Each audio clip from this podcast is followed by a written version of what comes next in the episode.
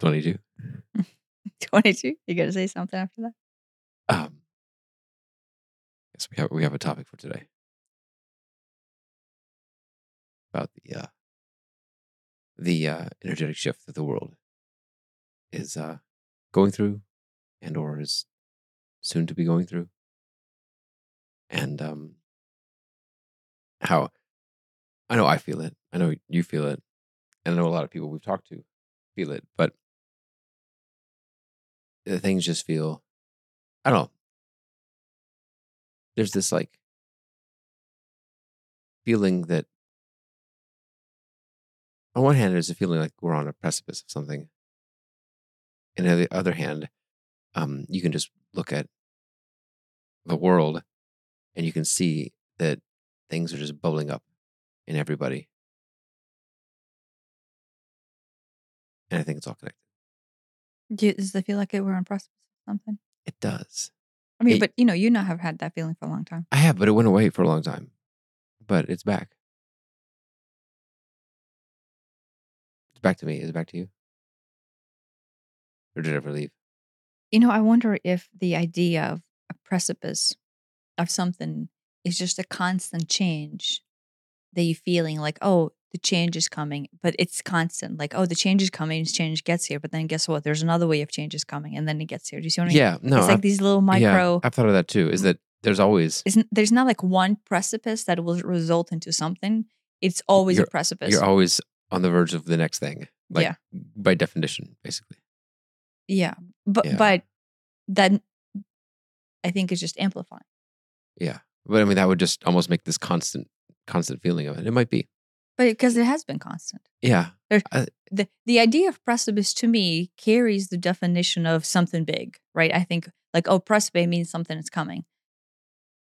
And then by definition it means big. It means I'll have to go, oh, that's the thing that I thought was coming. But in truth is it's I always feel that. Yeah, I I felt that a lot a couple years ago. Um and then it it went away. Mm, don't know if it ever went It went away from me. I didn't feel it. I didn't feel it as acutely as as I did. Since when? I don't know when it went away, but maybe in the last month or two, it's been back. Are you waiting for something? I don't think so. Nothing in particular. It doesn't feel like you're waiting for something. It doesn't feel like I'm waiting for something. It feels like something's coming. Like what? I don't know. I'm sort of Brave New World. I don't know. A uh, the uh, I don't know if you ever read Brave New World. The world in Brave New World is not great. Oh, Um, I guess I will. I, that, that was sarcastic. I don't think it's going to be not great. I think it will be great. well, I, th- I mean that's that's the I topic I, think it will end. I think it will end up great, but I think it will be very hard for a lot of people get to that point. Yeah. So I guess I want to discuss what's actually coming. And then what are the potential outcomes of that? And I think we, we touched on it in the podcast. So it's not like it's a revolutionary since our all of our podcasts. But it maybe uh, I figured we will have a whole episode on it. And so as however you want to interpret it, whether it's the earth shifting, whether it is some prime directive taking place, whether it is just just like people being fed up with stuff, what, however you want to, right? Depending on your spiritual level of interpretation, you can interpret of why this is happening for for any kind of reason. And honestly, it's kind of almost irrelevant. But you know, here's I guess kind of the baseline: the vibrational frequency in which we function, right? So if I like draw in scientific standpoint, is just changing. Period. Meaning the dense frequency that we have been very used to operating in, like right, like the Earth uh, Schumann resonance frequencies, for example, like seven point. It used to be seven point eight six. Is that is that what it used to be? I don't know. I think it changes day to day. To yeah, some, it, to it some degree. changes, but it and I could be wrong, but I want to. I heard somebody say this that over the last several years, if not you know a decade, it has been going up slightly. like the just the general frequency of verse, you know, from from back in the 50s and 60s to where it is right now has increased. Not by much, but gradually. There, I, I've seen it. There's some website where you can. Uh, I think it has like a graph of it over time. Yeah, and it fluctuates, but I think it's on a on a slight incline. And so the Earth, the frequency of Earth. Now, you know, if you talk about 0.01 or 02 change or 0.001 or 02 change, it might be people think, well, what's the net? On the net, it's not even one, right? But it matters if that is the shift that the Earth is experiencing, and we're occupants of Earth. Yeah. Right. Oh, yeah. And so the density, the way the dimensional propagation works, I say dimensional, like multidimensional layering, right? Like people refer to third dimension or fourth or fifth or sixth or seventh or whatever. The way dimensionality works is you have frequency bands that we operate in. And Earth, this densified material world, you know, has had a frequency that was very stabilized in our minds, our bodies have been stabilized into a very particular frequency. And thus it holds dense matter, ma- matter right? Like it hol- holds dense thought. And so we this is, goes back to the frequency or the the to the book of the letting go that we did a whole episode on. He talks about how our density eh, is equivalent to our emotions. He doesn't say that, but that is basically what he means within Yeah. that chart. Yeah. Right.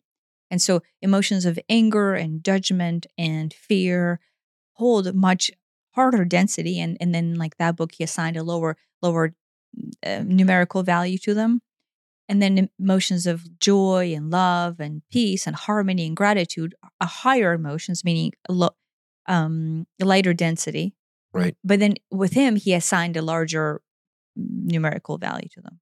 Yeah. My uh, I you know I have a engineering type of background, and so I had the hardest time with you know these words of frequency and density and whatever because you know they have like a very literal meaning to me, and it took me a while to really understand what that what that means. It's not like a literal frequency. I mean, maybe the Schumann resi- resonance is a literal hertz, but the when we talk about you know raise your raise your frequency, raise your vibration, you know, or the flip side is lower your density.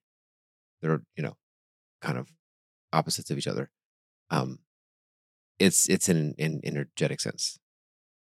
That took that took a long time for me to kind of wrap my head around.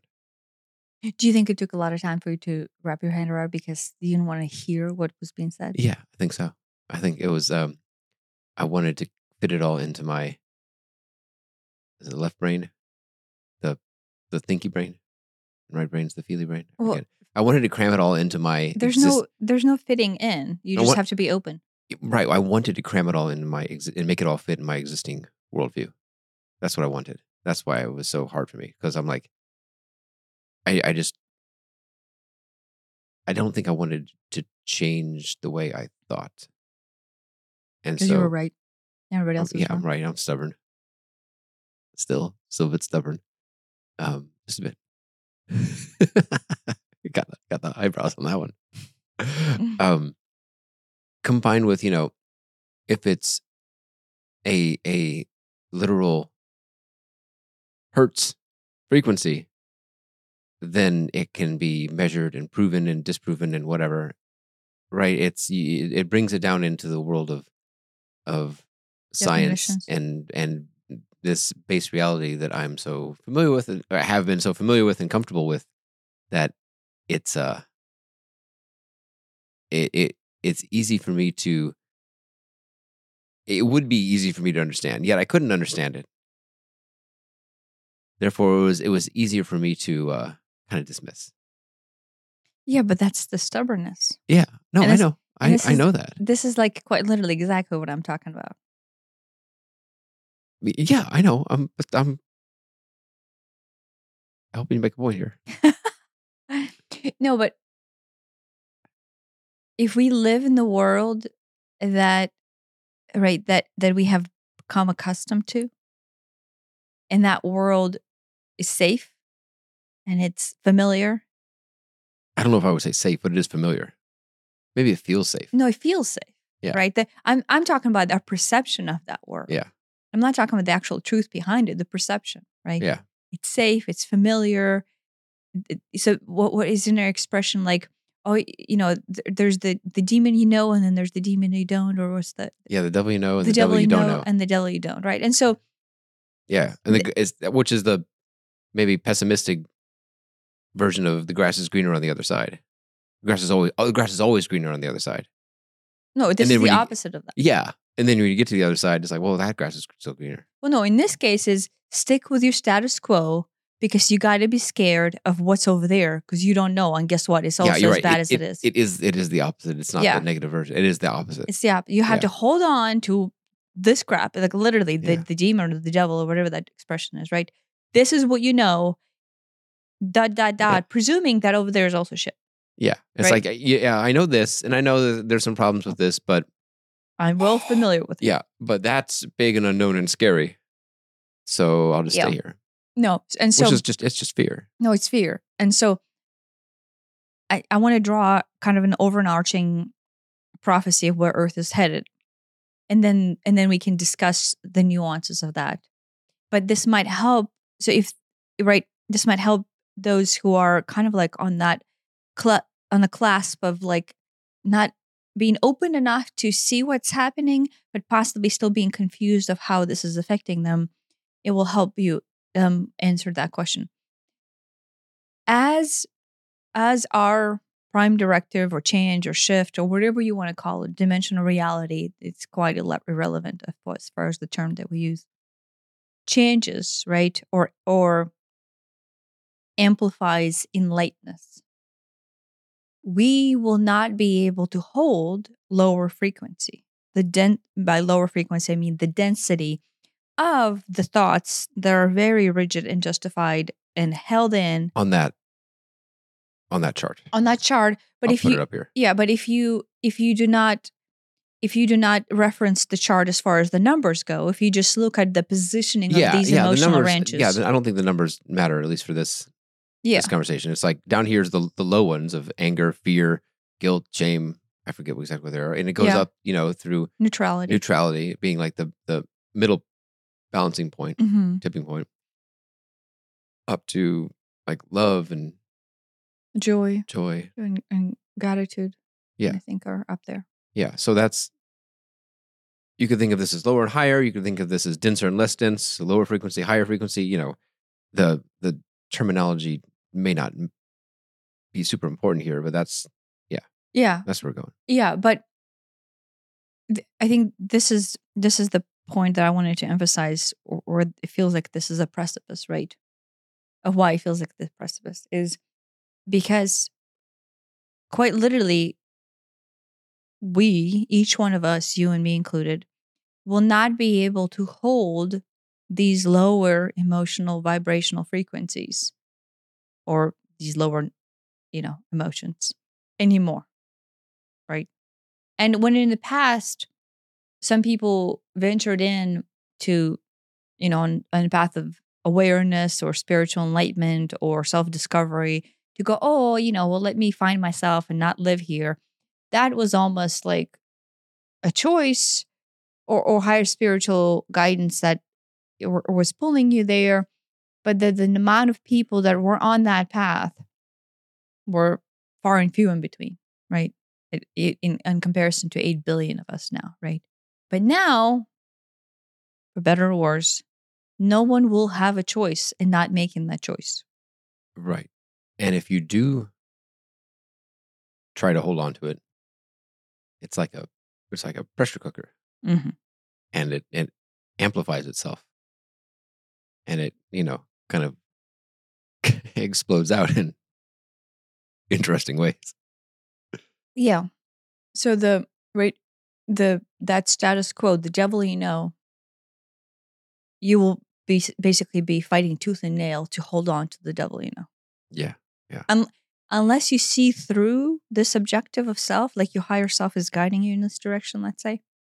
Unless you see through it and you will start to search for ways within your own being to allow yourselves to start letting go of these denser emotions unless you actualize that in yourself and see it and actually start going down that path. Yeah. You'll be forced onto that path. And Yeah. so, It's a hard bottom versus a soft bottom. sure, sure, right.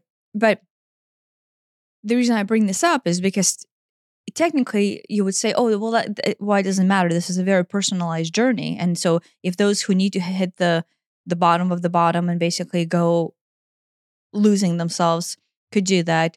And then those who choose to actually see through the fog and realize, oh, wait, this is coming into me, then that's their personal choice, right? So, from Ye- that standpoint, why does it matter? I mean, eh, y- yes, that is their personal choice, but at the same time, it's like I think you also everybody also has the option to to choose. It you know you may not choose. You may go nope. I you know subconsciously at least you know you may you know think you need you need to you need it the hard way instead of the easy way. But yeah, Well, and that's the part that I wanted to emphasize is because we are kind of at the precipice of figuring out how this will play out for Earth 101 right now. Whether this process of ascension or this process of awakening or this process of upgrade will be less bad or really bad. And foundation style. Mm? Foundation style. yeah, maybe. And so that this is where we are right now, right? This is the beginning. So we're recording this in the beginning of 2024, right? That this is right now we have that choice. hmm And I say it's a very individualized choice. Like you would say, like, oh, well, you know, sounds like everyone's just responsible for themselves. But it is very much going to come down into mass consciousness. Yeah. And so how how does densified being unravel itself? How does density release itself so it can go through neutrality into the positive, light-hearted emotions that is indeed your essence, right? How do you uncover this garbage of shit and and become not the devil you know, but become the light that is your truth. And for some people, it's through kicking and screaming. Yeah. Right. For you, it was through kicking and screaming. Now, everybody's version of kicking and screaming, you know, looks differently. Yeah, yeah. But if somebody is being pushed, right, meaning their emotions will start come to the surface, or if you are holding on on anger and has have been holding on to anger for all of your life, and that is your number one emotional output, like, oh, guess what? The second something happens, anger. Yeah. How does how does that being released? Well, it will start coming more and more, right? Because each opportunity of that anger coming up is an opportunity for you to see through it so then you can release it out. Not into the world unto others which is what what the cautionary tale here is but release it out in the contained assimilated way to where you're actualize into the emotions behind the anger and then just simply release it almost dissolve it uh, into into nothing you know like cotton candy in water. Yeah. Yeah. right? That that densified matter that you perceive cotton candy to be will just c- quite literally not exist if you do this the right way, Yeah, Very much letting go style. letting go style, right?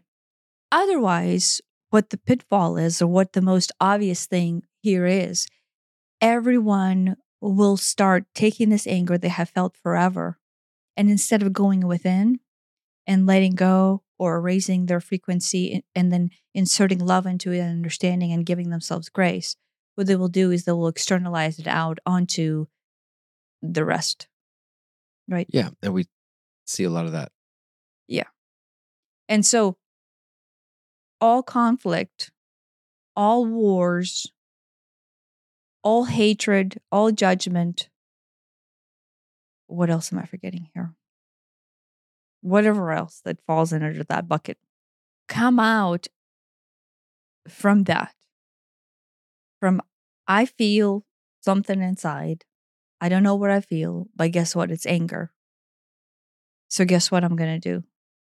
Instead of going within and feeling what is it that I'm actually trying to feel, um, you will push that out into the outside source. And honestly, the outside source doesn't even matter. You will pick whatever the easiest target is, whatever happens to fit into your Yeah, yeah, world of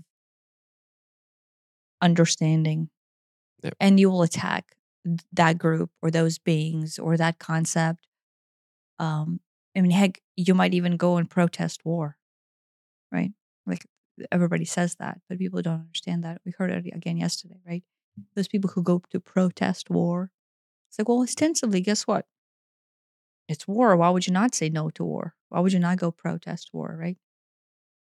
But in essence, that is the same energy of war. Right. You're. It's. I mean, it, there's this. It, it sounds subtle, but there's a mm-hmm. difference between protesting war and being for peace. I mean, by subtle, I mean is there's e- like energy of like energy. Yeah. Protest of war is same thing as war, or there's peace. Yeah. and that has nothing to do with protest. Right. And I mean, that that would have been hard for me to understand a while ago too, is because it's they they sound like anti anti war and pro peace sound like synonyms, and I think to a lot of people they are synonyms, but there's a there's a difference on an energetic level between those two things. Yeah, well, anti anti war is what? What? It's judgment It's and an- an- hatred. yeah, anti anything. Anti anything is It's like, judgment and hatred. Yes, not a fan of war, but transmute that into promoting peace, promoting love. Yeah. Whatever that means for you. or simply do not insert your energy into like-minded energy of warfare. Going and protesting for peace is still warfare energy against something. War is already against something, right? Why do we need to insert that? Um, what was the who was the lady uh, yesterday? Um, she talked about the interview with Diane Sawyer. Um, we heard we heard we did not hear this interview. I did not know this until yesterday. But Diane Sawyer had an interview with Osama bin Laden's sister-in-law, Sister-in-law, yeah. sister-in-law, or sister. I don't remember. Sister-in-law. Yeah. And she asked him, "Well, do you hate him? Right? Like, do you like do you hate him for what he has done? Like, do you hate him for what he's done to for to America? This is in reference to 9-11. You know, we're we're not going to get into that subject. Uh, and she said, "No, I I don't remember the exact details. She said, "No, I don't hate him. He he hated, and look what that look what that did." Right. So in, in that aspect, right, in all extensive purposes, you would go, well, you would hate Osama bin Laden. Like, I mean, look what he did, right? Right. That would be like mind energy of Osama bin Laden. Right. And she she recognized that hatred at all, even hatred toward evil, Yeah. just the nature of hatred, the the energy that hatred brings and in, infects Yes. is what is what that is what caused 9/11 and and countless other atrocities. atrocities throughout human history. Yeah. It's it's it's hatred, and you know, but It- so it's it's hard. It it it feels like well, yeah, I, should hate this guy. He's a bad guy. It it almost feels like that. It almost that that's seems like human nature to some degree. Yeah. But you know, Well, you're fighting injustice. you're fighting. fighting You're, anger. fighting. You're you're fighting injustice. Yeah. Right. Because you know, someone's got to fight injustice. hmm If you don't fight injustice, won't in, won't injustice prevail? That Got to got to do something. through fear. Got to. You're gotta, afraid. You're afraid that just injustice will prevail because the only thing that can stop injustice is more injustice. Right. You have to injustice against the injustice, so Mhm. that your side, the the right side, the wins. justice side Right. of injustice. Right. No, It's become- right. It's It become is. a tongue twister. It is. It is diff- right. It would be very difficult to understand, especially if you're on the receiving end Right. Of 9/11 or war in Ukraine or war in Israel or hatred towards African Americans or hatred towards Jews. Right?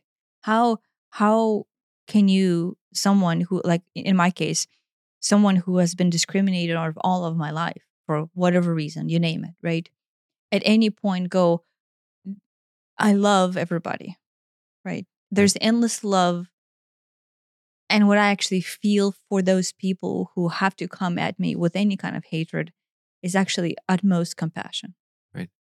Like tear jerking compassion. But that is the core of Jesus's teachings right there. Yeah. It's not hate thy enemy, It's lovely. love thy enemy. Right? Well, the, uh, but the truth is, there's no such thing as enemy. Right. We- just yes, us. Right. But that's that's that's the almost the paradox of it is that when you love your enemy, you don't have any enemies. Well, right. I mean, besides the fact that you would step back and go, there is no other, right? There is no, no, quite literally, there is no other. It's just I. Yeah. Right. And, and the amount of compassion you can feel through the understanding that everyone is just you with a different flavor of ice cream, right? Or Kool Aid.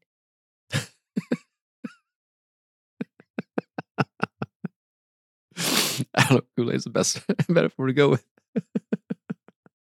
Why is that? Really? Uh, No, I don't, I don't get it.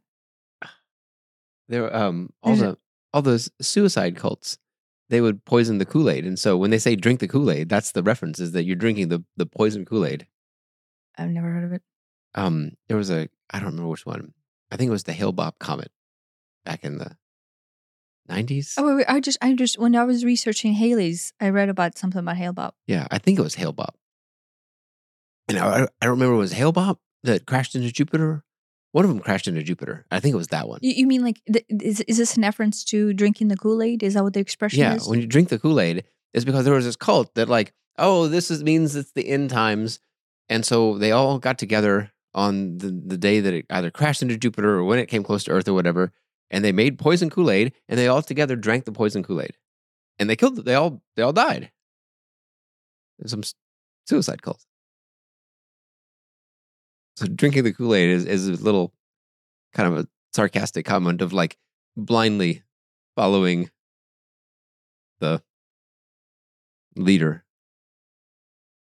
I don't know if drinking the Kool Aid's the right analogy. But I- yes, the analogy that I'm drawing is on flavors of Kool Aid, yeah, right? Right. It, it is. sure. It's. I don't know. It's I don't know. liquid, I don't know if they gave if they gave their and then there's members an flavors. option for different flavors of of poison Kool Aid or not. but but that that rhetoric of following the masses, right, does not not play into this. Sure. right? It's the same thing. It's like, oh, guess what? Uh, we're getting together. I'm going to go protest the the war in Ukraine, or nobody cares about the war in Ukraine, but the war in Israel. I don't know if it's still going on, I think so. or the Jews, whatever. We're going to go protest the Jews. They're still going on. It's- that, will, that will always go on, on and on and on. Uh, right, and and then for all intents and purposes, you will go, oh yeah, I'm going to go protest the war because of course I'm pro peace, right? And then blindly, I guess in this case, in the Kool Aid reference that you made, you follow the masses to protest something with the energy of war, We with the energy of fight, with the energy of aggression. shortly after the war in Ukraine started, we attended a protest downtown. Yeah, well, I, I I intended it for a specific reason though.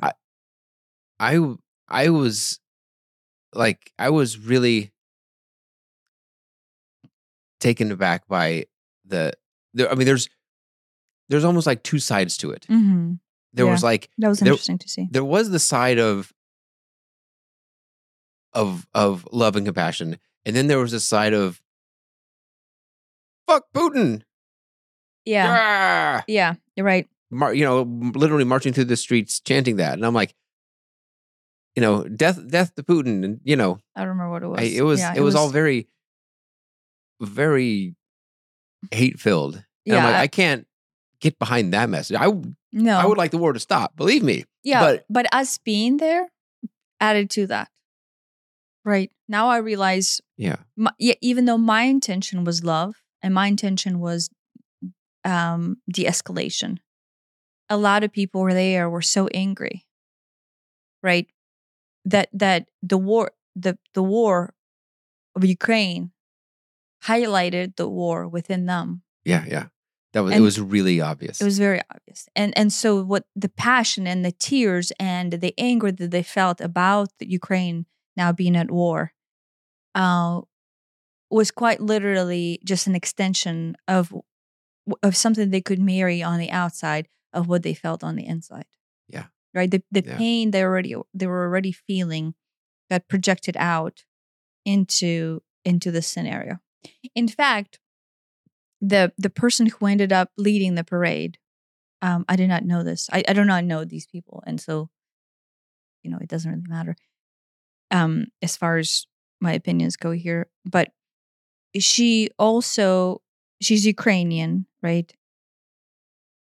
There was two people that were leading them. They were Ukrainian. I guess you know the the token Ukrainians in our city. um, and and then there's a whole bunch of other people, Ukrainians that came in, and then uh, also from other Soviet Union countries who were Mhm. just you know supporting this whole thing. It is it is I will say it's diff- it's weird to be supporting Ukraine having grown up in Soviet Union and and through through the communism you know rhetoric at least if nothing else they let's say this was propaganda in some ways some people would say that but what I was always taught is the oneness of us all Right. the one, oneness of all Soviet Union countries as one. And in fact, there were all these amazing posters. Um, maybe you can flash some of them here uh, of the country trying to bring in oneness uh, between all the different Soviet cultures.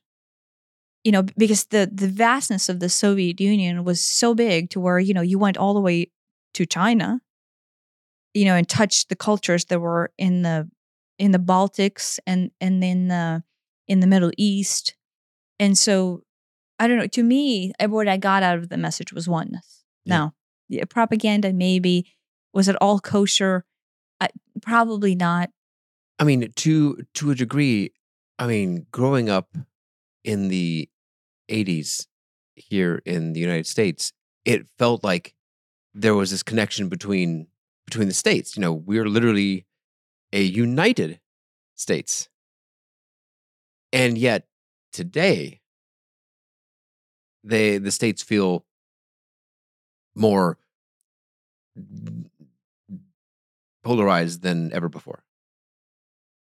It's- mm, realistically, the states just reflect the the message of the feeling of the you know the the overarching community that is within that. Yeah. I mean, one is driven politically, two economically based on what kind of companies are inserting themselves Yeah. into the political obligations. But I mean, I think that that gets back to the original point is that this it's the the, the pressure cookers pressurizing, hmm and you see it in in the states, and you see it in you know Religion and politics. religion and politics. You see it between Russia and uh, and Ukraine. You know these two countries which were inextricably linked. You know, Mhm.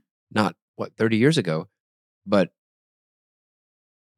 um, um I mean- Israel and Gaza. These were were, you know like embedded in inside of inside in each other. yeah Yeah, there's no Um, separation there at all.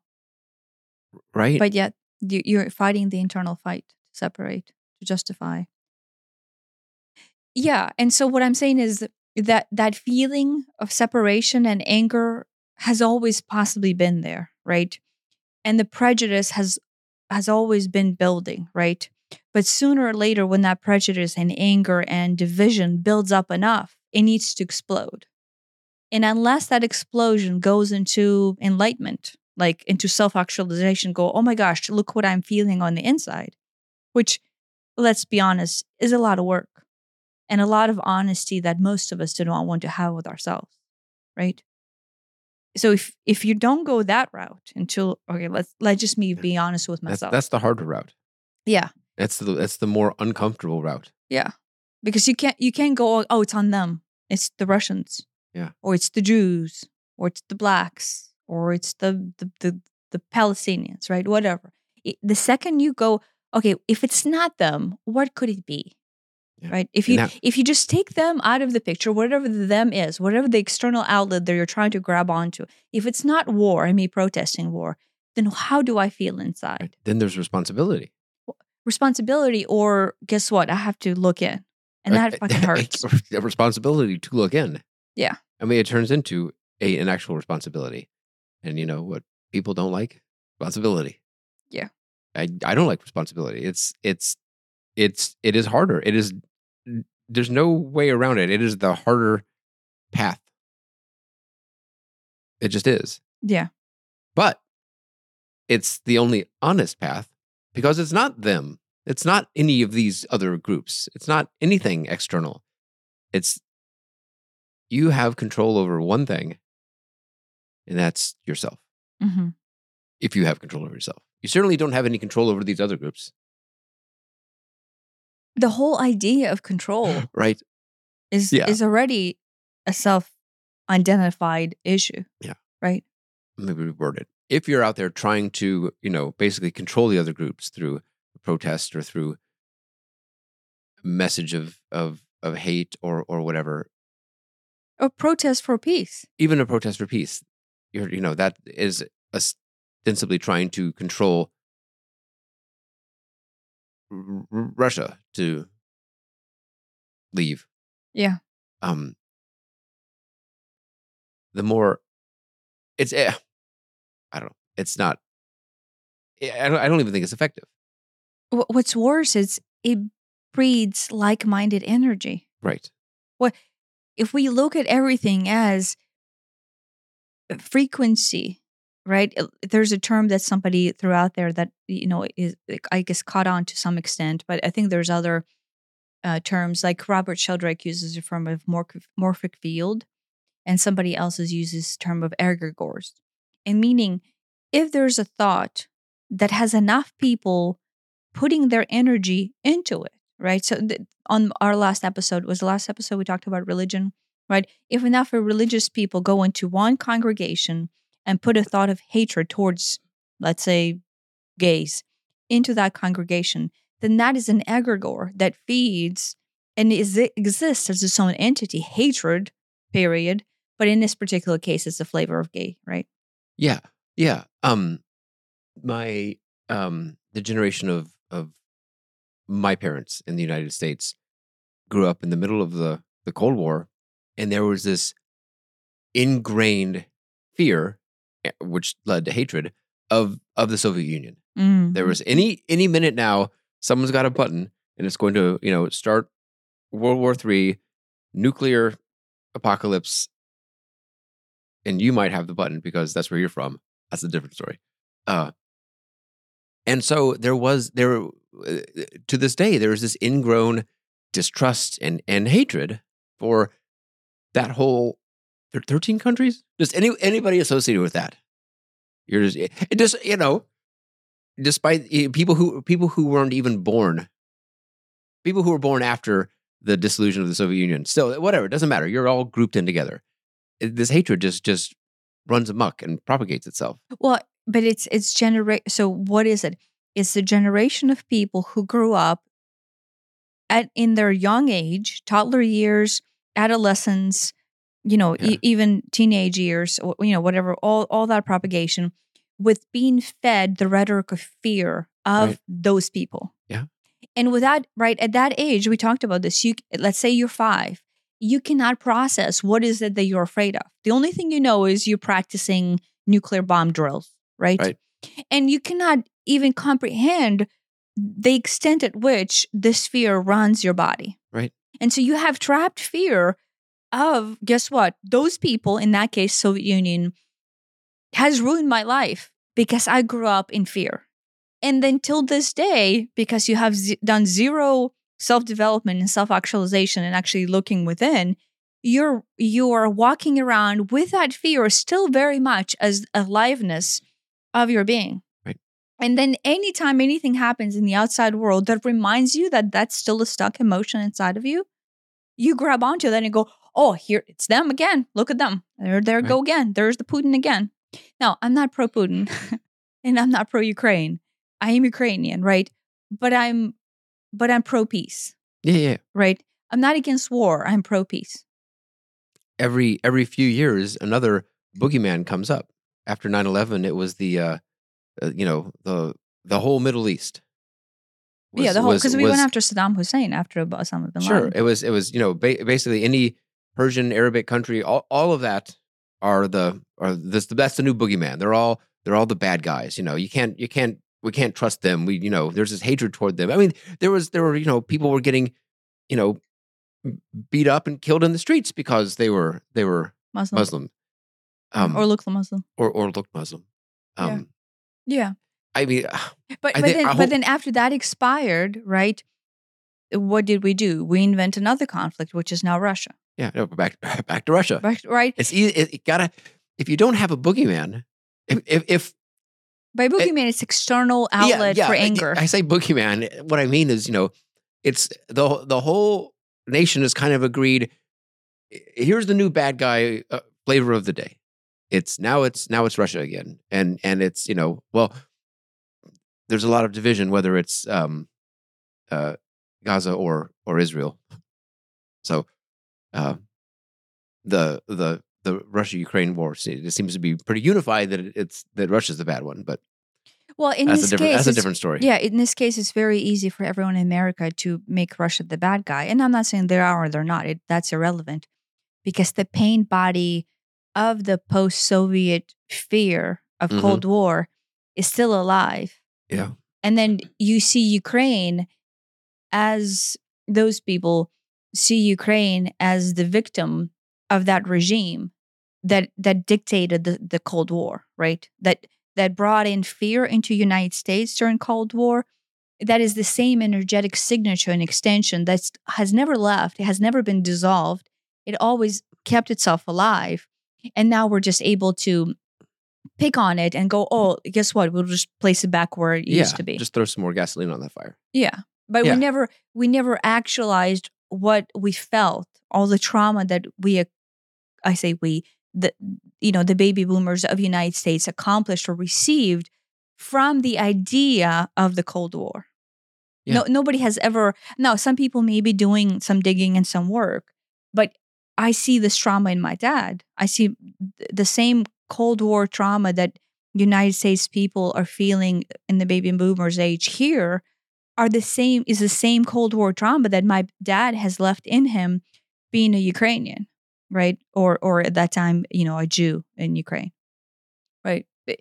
Not any different, Right. right? So the people that people the people that United States people are hating for subjecting them to that fear is my dad, who is also afraid of that same fear. The United States was th- was the actual Yeah, that we had a we had a button too. right? And so, what, what's what's ironic here is both sides are propagating the same fear against each other that they never processed, and they're keeping it going and alive today. Right. No, I mean the cynical or maybe conspiracy theory is part of me thinks that there's some there's an agenda behind behind that. Political agenda. Yeah, a Y- oh, political yeah. I mean, agenda yeah. behind. Oh well, it it's good for business, good for power, good for money, good for whatever to have the people united against whoever it happens to be this day. Yeah, I mean that you know that's- that's a That's beside the point. yeah th- you know that conversation you know that, that here's what that brings up in me in, that brings up that hopeless feeling right? That that machine is running so fat and so big and there's so much money it's all about money and control. Yeah. and then there's so much the machine of money and machine of control has just basically outgrown um anything it could fit into right now. And and and is continued to basically outgrow right? The greed like how much money can we yank out of this if we do this this and this and that? All that is is fear right? Why someone functioning greed is because there's a fear of what's on the other end of that right? Why greed? Because inside you're afraid of whatever right? Like oh i won't have enough right? At some point if you have billions of dollars it is it is it is harder for like normal people like us to go, well, how much is enough? Like you already have billions of dollars and you already run the world. Is that not enough? But but that train, you know, is full force in and the blinders are on and there's zero self-evaluation. And so it just keeps on chugging and chugging and chugging. And so it's, it is almost like out of control and, and not even, it is difficult to comprehend or understand. Uh, but it is because all logic, all heartfelt love and peace has left the plane. Uh, and you're just right there in those lower emotions of fear and scarcity and anger and judgment and frustration. Yeah. And if you spend enough time there, you know, as a country or as a political organization or as a congregation or as a group of people, it is so, so difficult to leave that box of space. Yeah. Yeah. It lingers. I in fact, you have literally sold the story to yourself so much. And then, in fact, if you're in power right now, that means you got there by selling the story to everyone around you. Yeah. I mean, you can't even think of that not being true. There's there's almost like zero attempt or or or chance for you to pause and to go, wait, what have I been saying for the last three decades? What, let's say in your case, truth have I been propagating? Or what untruth? Yeah. There's zero chance yeah. yeah. you'll, you'll, self you'll, evaluation. you'll lose your next election if you do that. Yeah, and I know that's cynical, but it stems from the the train. It just the train has been going for so long and has momentum. And and then that momentum keeps you safe.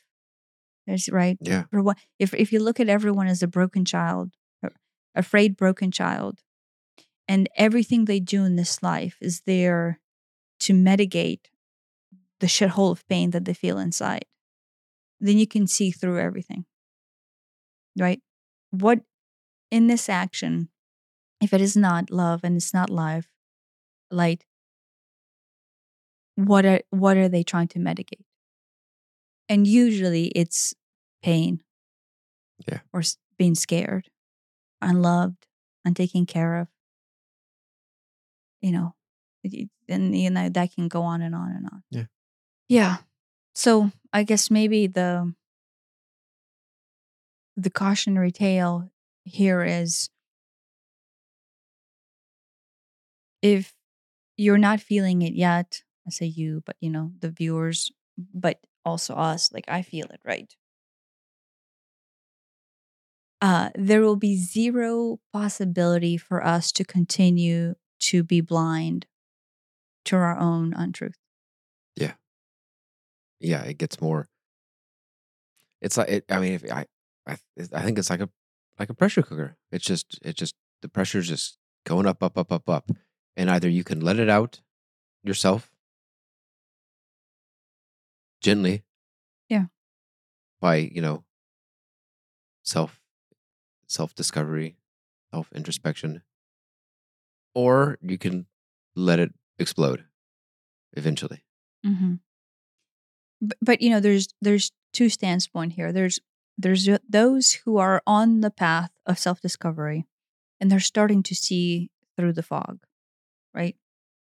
But as things will continue to amplify, and those who are under the pressure cooker scenario will continue to spout out into the world, those who have even the slightest myths of self awareness will have a choice to either engage, combat, voice off, and try to go in into that scenario and either fight off or add their voice in or not into the rhetoric, the further rhetoric, or they can choose to step back and say, you know what, that is how their stories played out, but I have a choice myself Yeah. Yeah. to go within. Yeah. That could be their truth. And you can see through their truth, you can see through their pain. Now, you can offer them love and light, but I would caution not to engage and add your energy into their pressure cooking explosion. I mean, it, it, I, I mean, I 100% agree. Um, the thing is, it, it almost feels and antithetical to how we were, I was brought up. It's like, yeah, you've got to stand against whatever the atrocity of the day is. You have to, you have to fight injustice. But you can offer it love. Or you can offer it love. Offering it love, and maybe this is the confusion. Offering it love is not promoting the injustice. It is simply attempt to see through someone else's pain, right? Going, I might not understand it, but I see them as a broken being, Right. as a broken child trying to go externally, trying to resolve something that is broken within. And instead of going and fighting them, you can go, I have an opportunity here. Like, quite literally, your voice matters, not in the sense that you have to go out there and add on to the hatred with your a- different angle of hatred, but you can add on love to their hatred. And that, that isn't, that sounds passive, but that does not have to be a passive thing. No. If there's an injustice and you have the ability to stop it, I, I would say you ha- like have a moral obligation to stop it. Right? If you're walking down the street and you see someone, you know, kicking a homeless guy, if you can stop that, you should stop that through love through love. and compassion. Yeah. Yeah. Like it- it- um this this brings me back to my our It's Philadelphia story. Do do you remember we so we were um it's personal, but I feel very passionate about this. Um we are sta- we're in Philadelphia Philadelphia and we're standing in line to see the Liberty Bell. yeah, okay, yeah. Um not a big line this, this is like covid time i think you know so uh, the line is outside and then they're like only letting so many people in to see the liberty bell. And we're behind a group of people it doesn't seem like they're together. It- so there was two couples you know a couple and a couple and then there was the four of us. And we're standing there and they see a bug on the ground. A lanternfly. Yeah. And I don't know what they are. Yeah, they're not here in, Yeah. in Kentucky. And they're trying to stump it down. And this bug is is agile. This particular one is very agile and he keeps like at the last moment he'll and they can't seem to get him. But to them, it, it's a game. Like it's a game of can I stump this thing to death? Like to me, I'm still, my stomach is starting Yeah. inside. Can I kill this thing? And it is a game. Right. And my children are standing there watching this. No, I will say this. When you, one, we have raised our children on the no kill premises. Yeah, Catch, and re- catch and release. catch and release, right? So if you know, if it's a spider or if it's a centipede, which is what we have in our house, if it's a mosquitoes are difficult to catch, but if it's a fly, we we attempt to catch inside our house and release. Right. Sometimes I accidentally kill a fly in that process or break his leg or whatever. I, I mean, but I, it's, it's not um, it's not intentional. Yeah. no, no, The, the goal is, well, let's get you out. And so the fact that this being, these four beings, one in their mind want to stomp this thing to death. Yeah, and they've justified it. It- It's okay. One, there's not even a consideration or thought that this is not something that they will do. And two, then turn it into a game because this thing seems to be kind of jumpy. And now, and that basically now, I will say negative words here, but you know, now they're like horses trying to to stomp on this on this thing to see who can kill it and when when. And I'm just appalled by the whole thing. Right. Like I'm turning inside and I want to vomit still talking about this. And so I I just pick him up with my hand. I didn't have a problem picking him up, uh, unlike they had problem killing him. And I just walk him off, you know, maybe 50 yards away from from these people. Yeah. And they're like, "Oh, it's a invasive species. We're supposed to kill it." They they, they felt they they almost felt like they had a duty to kill it. But it was a game. You can tell the evil that was propagating out of the game Yeah. of trying to stomp this thing down. And that, in fact, these four four people two random people that have never seen each other before bonded to themselves, like they created this little tribe of four through the attempt to kill this living being that is the creation of God. Right. I mean, I understand. I mean, we don't have lanternflies here, but we have the emerald ash borers, and they have killed almost every ash tree around. And I understand. I want my ash trees back. I do. I miss them. But I'm still not going to go stomp on an emerald ash borer, Turn it or turn it into a game. Especially for sport, which makes it even It looked like sport. even It even looked like sport. even worse. And so and so they they gave me a look, like this evil look, like, oh no, we were totally justifying in doing that.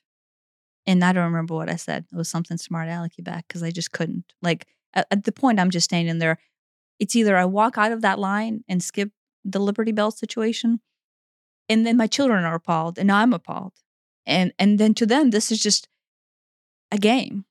War is a game to them. Yeah. All humanity was lost between these two ran or you know two couples these four random individuals that came together and bound you know uh, bonded over over killing. And that to me that was the epitome of what it means to be completely lost as a human being. And and then i thought to myself and i know i know this was a judgmental statement one of the ladies was very obviously pregnant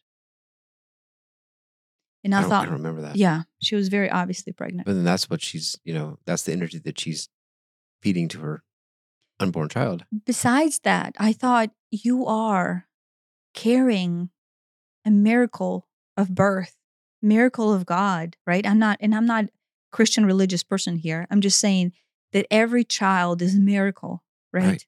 Whether or not you believe in God or Right. not, But every a life miracle in being. is a miracle, even if it's Yes, a this child invasive is a spe- life. Even if, but even if this this is invasive species, is that not a life? But dad, dad, dad. There's a rhetoric that you decided to marry to say that this is an invasive species and not a creation of God. And then your job as this random individual in line to Liberty Bell is to exterminate it in the front of everyone else and turn it into a gameplay? While you're carrying an unborn living being inside your womb? Hard not to judge. No, it was. Uh, yes, I was judging at the time, but I I was at that moment I was at my wits end as far as what dirty humanity looks like, what what living in complete blindness to respect of nature looks like. Yeah. Right, and they got upset at me for being upset at them, like, and they were trying to sell me on some sort of like sales pitch of why that action was justifiable. Right. And that, and in fact, the reason why they were trying to sell me on it is because inside their being, that is a justifiable action. They have been sold on the idea that there's zero value to a living being, in this Right. case, a bug. Yeah, it's. I mean, it's easy to turn something into the the boogeyman. It's it's you know these. I don't know exactly what the emerald the lanternflies do. Um, I'm sure it's not. I'm sure it's not great.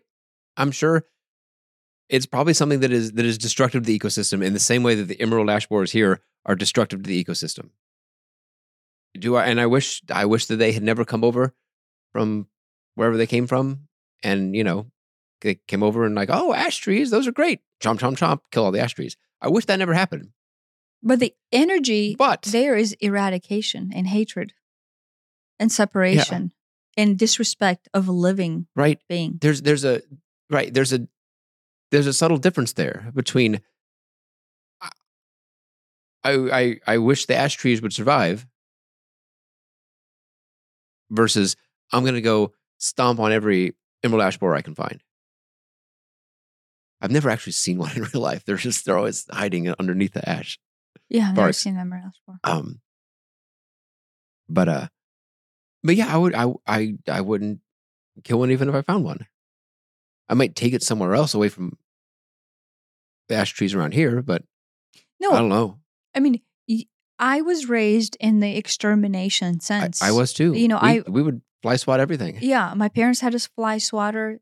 They would stomp on ants if there was an ant in the house. If you know, if there was moles. I mean, heck, when you and I first got together, that was the thing you would do. Is you would try to kill moles, right? Yeah.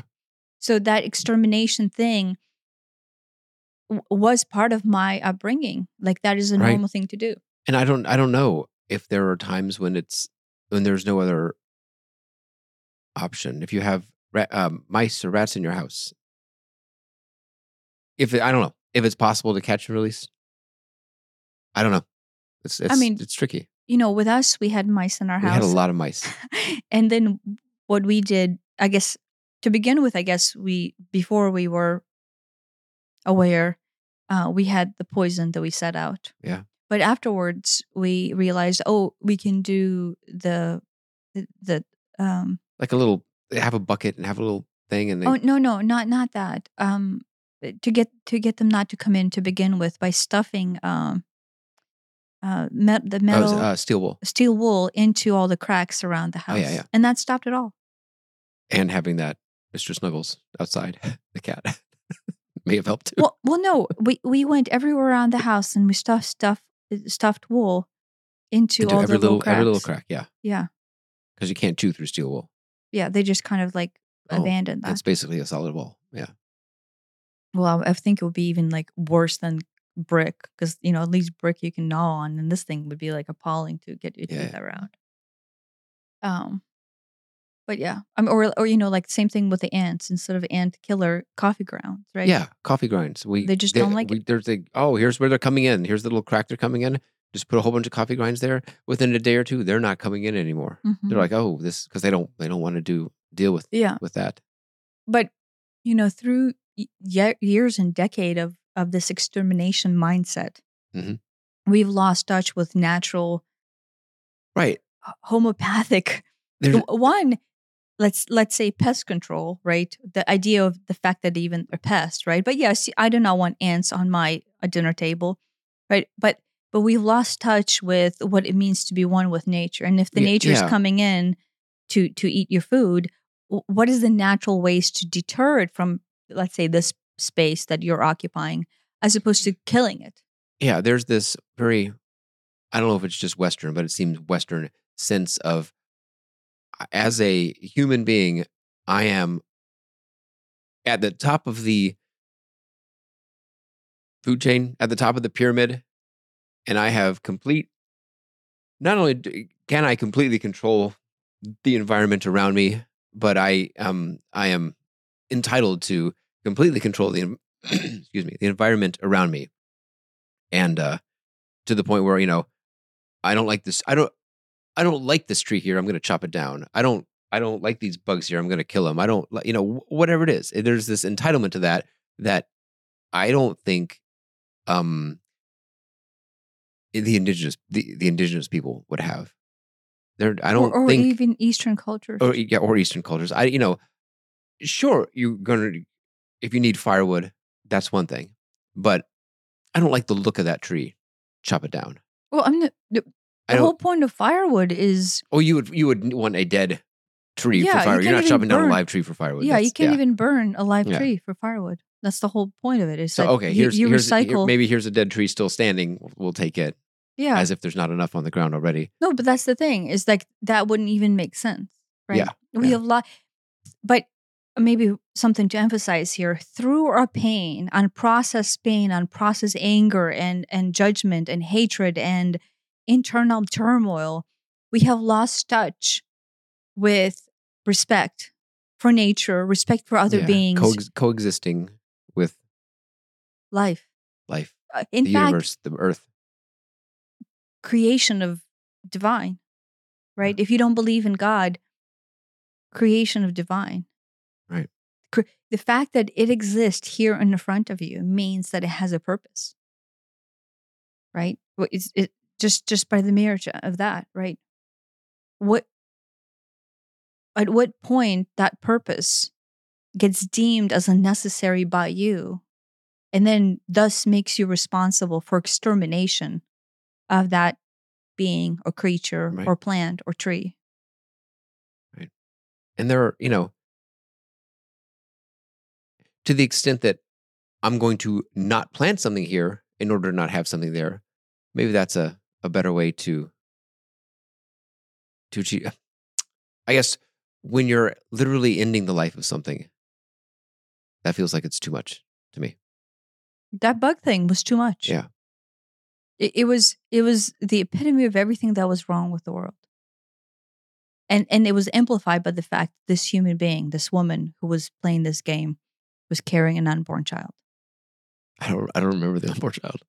I, I was I just couldn't I couldn't bring myself to understand how a, a you know someone who creates a woman who's a creator right who's a birther of life bringer of life uh, through this divine magic that you know is unexplainable by all means as far as w- what the heck how does this even happen to us as, as women right or or as humans um, can then know that feeling inside of her knowing what it means to carry life and to bring life forth and then decide to participate in m- murder in, Yeah. you know and in this case what she deems to be lesser than creature which is whatever this Yeah. little bug was Right, but I mean, it's it's not a big stretch to turn that into an us versus them. Yeah. and, uh, you know the whole one of the whole premises of slavery is that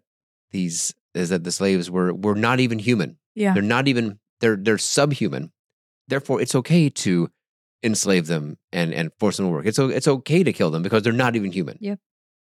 Or you know, in war, you know, if if if your side you know, dehumanizes the other side, hmm then it's it's not uh, such a big deal to uh, you know to mow them down with your machine guns and and and slaughter them because they're not even human. They're subhuman. but but here's here's what's interesting to me in war thousands if not millions of people depending on how big the war but let's say thousands of people are sold on a rhetoric or a story right because it has to imagine the propaganda that has to go on to take those people to make them subhuman to where you can lift your musket or your rifle or your drone controller and then drop something on those beings. Right? You you imagine the sales pitch that somebody has to feel. Imagine the internal anger that that human being has to already feel inside in order to be able to take the sales pitch and go, "Yeah, I'll marry that." Right? And then continue to execute the order of kill because they're subhuman. Because it's us versus them. Right? I mean, that's No, I understand, you know, in Ukraine, they're defending their land. sure. right? Because if they don't defend their land, now Russia occupies Ukraine, and their children are now being raised by the rhetoric of this being, you know, in this case, Putin, who does not assimilate or propagate love and light. So, right. So in that case, I do, I do understand that there is this conundrum of, well, how do I not defend something that I believe in, in order to allow love and light to stay in this country? And I do understand the oh, if I don't go, then I get thrown in jail or worse from the from the other side. I you know, yeah, Yeah. I, I get that. Yeah, we, we know we, we know someone who like within the last year who had to immigrate to United States under political asylum because if they if they didn't They're of draft age. they would be yeah they would be of draft age and they would have had to go into war to fight the war. Now this is russian. They're russian. They would have been drafted into the russian war which they basically opposed, opposed right? Because there was no other option. but couldn't say anything about it. You- yes. they it's you can't express an anti-war opinion in russia yeah and I, I so maybe that is something that we should say. We have, we know russians who were in russia when this whole thing started who basically say the country that the citizens of the country the russian the normal folk are not allowed to say no against this war uh, because there's consequences to say no. Uh, and, and then thus it's either they go fight or in this case these particular group of people were lucky enough to be able to reach immigration a- asylum political asylum and then get out of the country. But that is so difficult and so far and few in Right. between. You have to be Sponsored, sponsored. You have to which be in a- means you in a- have to have someone here. You have to have, and yeah, and you probably have to have money to do it. I imagine Yeah. it's not cheap. yeah, yeah, the, yeah. the legal. No, it's you know when we, when we refuged here from Ukraine back in the nineties, it was a very difficult process. So it took a long time. yeah, it took a long time. I mean, you could get you could get drafted before that's over. Yeah. So the fact that they were able to come over, you know, come over before. Yeah. So, so I will say this: th- there are very difficult decisions, right? Right. There's very justifiable decisions on the surface sure, to where, it's not. It's not easy. It's not right. b- but putting more fuel into a fire does not stop the fire. Yeah. Right. And so going forward, you know, I know we need to wrap up, but going forward, what I want to emphasize is each one of us has a responsibility within ourselves and, in fact, a choice of how we want our future to look like. And how bad do we want it to get? Right. And we don't have to agree or see everybody else's side, but I think we we should approach it with compassion. And if we do get stirred about somebody else's actions and somebody else's anger and judgment and feel like we need to oppose their view, we should look inside and go, what causes me to, to quite literally marry my energy with their energy? Yeah. Maybe you perceive it to be a, a flip side, a mirror side of that, but recognize it is still the same energy that they're propagating that you're then mirroring in your response to them. We went to. We did the uh the protest downtown. We also went to the local Buddhist centers. It wasn't a protest. It was more of a pro peace thing. Well, no, it's remembrance. Oh, it yeah, was. we, a- we it, have a friend who was does a, a, it, yearly it was, remembrance. Was it the uh, anniversary of the Hiroshima bomb? Yeah. Okay. It was remembrance, but also the uh, Ukrainian war had had recently started, and that was also kind of on everybody's mind because, you know, Well, yeah, the reason why he asked me to speak at the at the remembrance yeah. ceremony was because I was Ukrainian, token Ukrainian. token Ukrainian, and you know, and he he wanted me to weigh in with, you know, here's Hiroshima, right? I think it was some some large number. Wh- What was that? This so it would, this would have been 2023. 2023? last year, Oh, it was 2022. maybe twenty twenty one. Well, I mean, he does it every year, Yeah, but, but this was a big number. I was like twenty one. Maybe No, because the Buddhist Center was closed during COVID, that was twenty twenty. and and and met much much later. But we were all outside. Yeah, because the Buddhist Center didn't open for years. I don't think it was. It, it wasn't twenty three. It wasn't last year. okay, well maybe twenty two, whatever it was. Maybe it was twenty two. Okay, yeah, twenty two. And so he asked me to speak. Well, Ukrainian war would have started, so Yeah. 2021 Ukrainian war wasn't happening. yet. Yeah. And so he asked me to speak on on the thing. Yeah. Well, it, you know, his I, the reason why he commemorates the anniversary and especially big numbers of the Hiroshima explosion is to draw awareness to peace, Yeah. right? Yeah. Where I was going with that was the stark difference between this anti war protest and this pro peace community. Mm-hmm. It was it was night and day. There was this one, it was anti war, which on the surface might sound like the right thing, but yet there was so much hatred. well, the people who were running it were angry. Yes. And I understand why you would be angry. I do. But it was just so angry of a gathering Mm-hmm. versus this one was just so peaceful of a gathering. Mm-hmm. Just it was just night and day. Yeah. Yeah. When we went to the the the Ukrainian one, I went there in peace. Yeah, I did too. And it with was the intention of inserting the energy of peace. Right.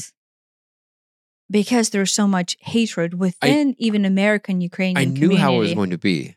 Oh, you knew it was going I, to be that I, I figured that's how it was going to be. I didn't know. I didn't realize this- it was going to get it radical. was it was that I didn't realize it was going to be that extreme. I thought it was going to be. I didn't know it was going to be. Fuck Putin, yelled from the streets level. Yeah. Well, eh, maybe we maybe we should clarify why the the Ukrainian woman who ran the protest here also has an African American boyfriend. And the radicalism that she felt inside was the same radicalism that our city, where we live in Louisville, had after the Breonna Taylor shooting. Oh, that's right. So the city, our city, and I have done a lot of energy work on the city to to mitigate this. But you know, the the the, the hatred that United States experienced after George Floyd, right, and then Breonna Taylor. Uh, I guess for those of you who are not familiar, basically it was a it was an African American woman uh, in the apartment complex uh, with her boyfriend. Um, and at some point, correct me if I'm wrong, the the the Louisville Police Department decided that he was a drug dealer Or something. or something. It they doesn't. decide they decided he was a bad guy. he was a bad reason. guy, and they and then they stormed Yeah. his apartment. a no knock warrant where they just knocked the door down And gu- start- and guns start blazing. shooting. yeah, SWAT team to style, SWAT team came in. and then and then- basically started shooting. She's just And unarmed unarmed woman sitting on the couch, I think she was just sleeping. and she Right. she she gets shot by the police. Yeah, an innocent woman. Dies. an innocent woman dies who just happens to be a girlfriend of the guy that they deem to be Right. and then they arrest him and then well, you know, he got shot, but he survived. yeah Turns out, not a drug dealer. Turns out, oops, I don't know what the mix up was, but yeah and so the city was angry right? The the the, the community both on the african american side and the white side was just angry. Right. I mean, I understand the, the outrage, the outrage, brutality the racism it's, in the city. Right. It's it seems unjustifiable. It's I- I- yes.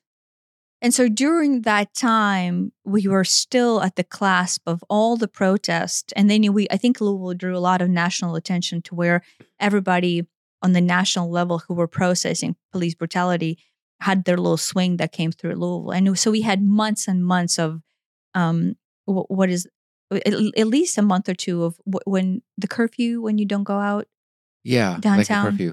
yeah, Yeah. like we had curfew to where like no nobody out downtown because they were trying to prevent the escalation of, of these In- protests. into into like riots. riots, yeah. yeah. There's a lot of riots in Louisville, especially downtown. And so and so this Ukrainian woman participated in the African American movement and, and and then you know white movement too against police brutality. But that anger and rage that she already felt was existent before. Then it presents itself out onto police brutality, anger, and rage, right? Stop shooting, stop killing. And then guess what? The next opportunity that comes up for that to be expressed comes at, oh, guess what? Ukraine is now at war. Let me protest it. Okay. On this I side. didn't I did not realize that. Oh, you didn't know that? No. Okay. And so that that anger, the the fuck, you know, right, right. Whenever you say fuck, there's some anger in it. I, I recognize anytime a fuck is flying out of me, it is not because there is not residual pain that I'm feeling behind that statement. Yeah. And so that anger that came out was was really kind of from her, driven from her pain body Hmm. of what it meant to be Ukrainian, what it meant to be disrespected by the Russians, what it meant to for her from her boyfriend being disrespected and Yeah. and marginalized in Louisville or in America as an African American. And the entire city just fed that, right? So, Right. as an egregore, as an energy, our city was already charged with the energy of hate Yeah. Yeah. uh, and injustice. Okay. And how do we fight injustice? Right. And, and, you know, and so, you know, she already had the megaphone. She didn't have to go buy it. And it just propagated into that. Right. Yeah. And so that that blind anger that we feel inside is will always be extrapolated out onto the outside events, sources. You'll find people will find anything to grab onto in order to justify why they can continue to externalize this out as opposed to go within. Yeah. I guess if you, to anybody who wants to, uh, who can't fathom how it could be any different, I would say attend a, uh, a, a, a Buddhist get together and you would see how, oh, this is how you, this is how you do it the right way. This is how you can do it. This is how you can do it from, from a perspective of, of peace and love instead of from a perspective of anti X, anti, you know, war, anti hate, anti whatever. Yes, I understand we don't like war, we don't like hate. I get that. But instead of being against that, being pro Peace. love and light and peace, Yeah. harmony Right. and, It- and cooperation and, and unity. Yeah. You, you know, maybe this is a very easy way for someone to to comprehend this. If we take concepts out and if we look at everything as an energetic signature, like an energetic bubble, right? And we have a bubble of war, right? And and all the anger and hatred and justification that we have for war. And anytime you assimilate like-minded feeling into that, you're just putting more energy into that bubble. That bubble is just getting bigger and bigger and bigger and bigger, right? And the question is, am I feeling the same? Take out the justification. Take out the like, well, yes, because, right? You know, because you, you can find endless justification. Am I feeling the same as that bubble? Even if it's just a mirror concept of that bubble. Rec- start to recognize that what you're feeling is just a mirror concept of yeah, that yeah, bubble yeah, yeah, yeah. and do and then and then make a judgment call do I decide to put my energy let's say you are a sovereign being we're all sovereign beings and we have a choice into where we put our energy do you right? Just step back just for yourself not your friends not your social circles not what the norms are but within yourself do you want to put more energy into that bubble? Right. be it against it or for it is this something that is resonating with you? Or is it an alternative? And that is the peace Right. within the love the mm. light the understanding the compassion. Right. and i'm not trying to be a buddhist here right? Or or dalai lama or gandhi or whatever i'm not trying to sales pitch them but if you just go within and you go what does peace feel like and then if i had to go into that circle is that peace there or is it something different Right. I someone said I don't remember how they said it, but it was basically along the lines of don't don't be anti anything. Be pro whatever the good thing. Don't be anti the bad thing. Be pro whatever the good thing is. the good thing is just love Yes. Yes. The, the, the only that- if if we want change maybe this is the important part to understand if we want change the only way that change can come about is not through yelling of the opposite message of whatever this hate is is to completely dissociating ourselves from that and actually just going into love whatever that means. Yeah. like if there's a protest and you don't want to participate in that right or or you choose to not want war to be your your gimmick then i don't know go to a meditation garden and if they're an hour protesting you meditate for an hour.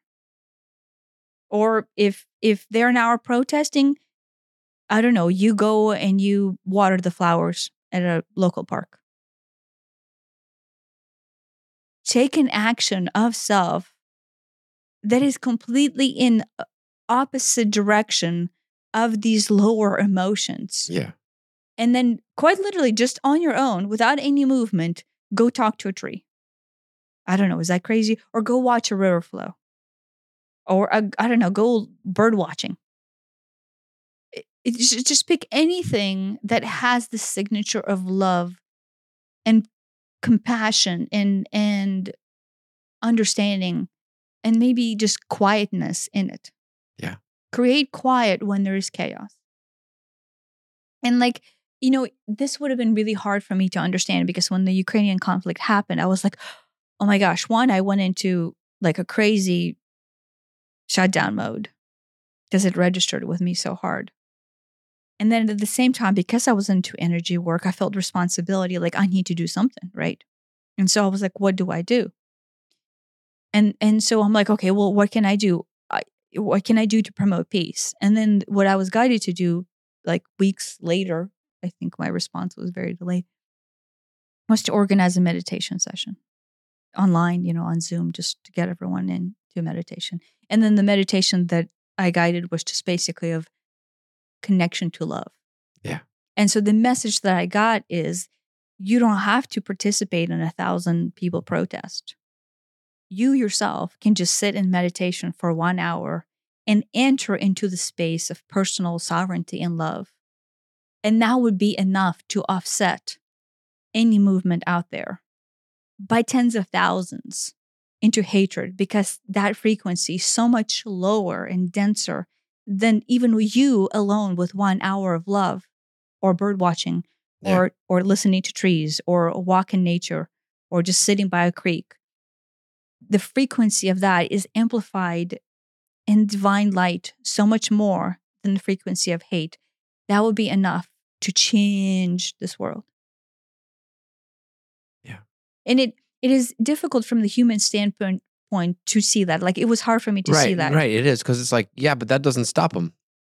yeah but Is is because is you're where, is where you quantitatively Yeah, judging like well that's not enough i'm just one being and look i'm just quite literally sitting there doing nothing but if you look at a, at propagation of energy and re- recognize the sovereign power of your true love is tenfold to thousands of people screaming hatred you can see hope i know who is that that we just heard that that the Buddhist is it the Buddhists that don't believe in hope?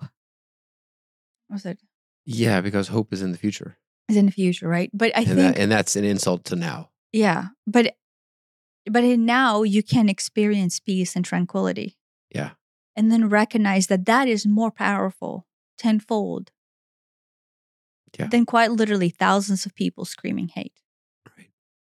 Yeah, and it was really hard for me to to see that, right? Like yeah. to no, me, it, it it is it it flies in the face of conventional thinking for sure. Yeah. Yeah. When before I started channeling, right? That was the the the, the conundrum that I was facing. I was like, okay, so I'm supposed to propagate love and light. And I'm and that's supposed to save the world. I'm like me. Like quite literally me. Yeah. And at the time I'm like, I don't even think I have a voice.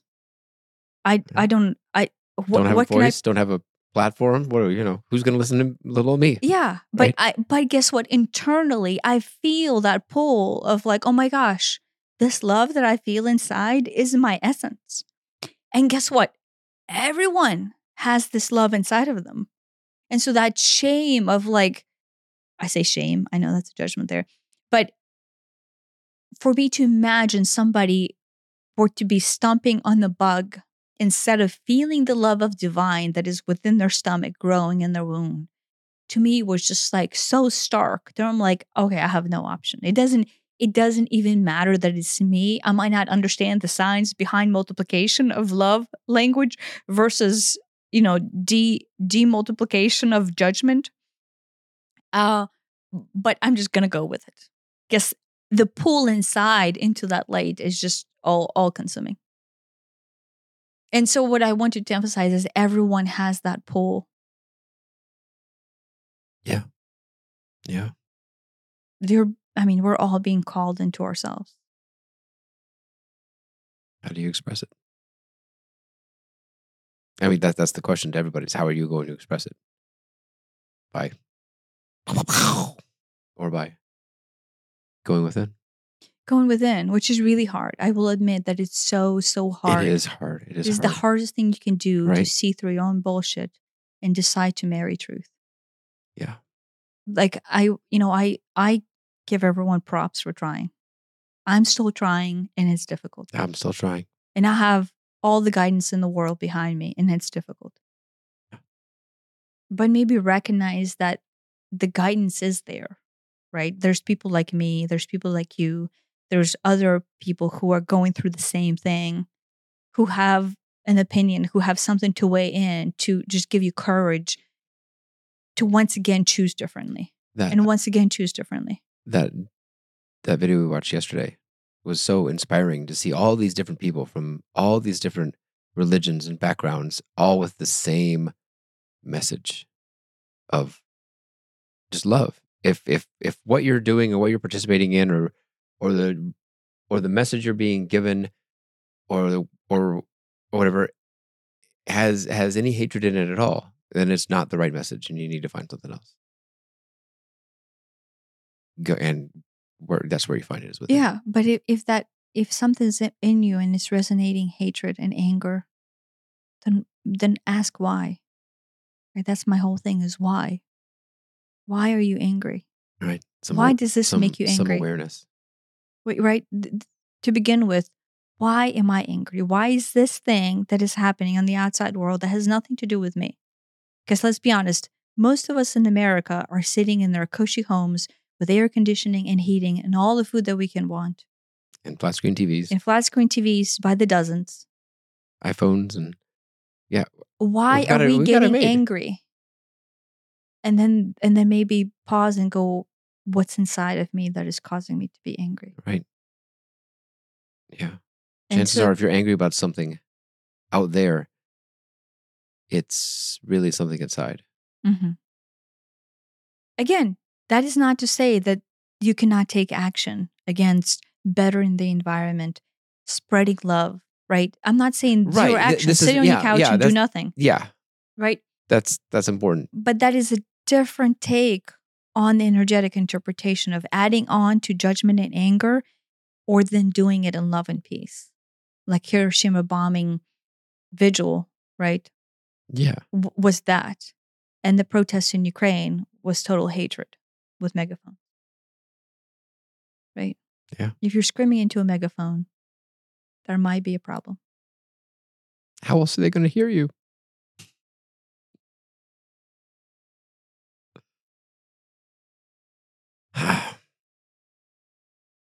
Wrap. it's a wrap Thank you. thank you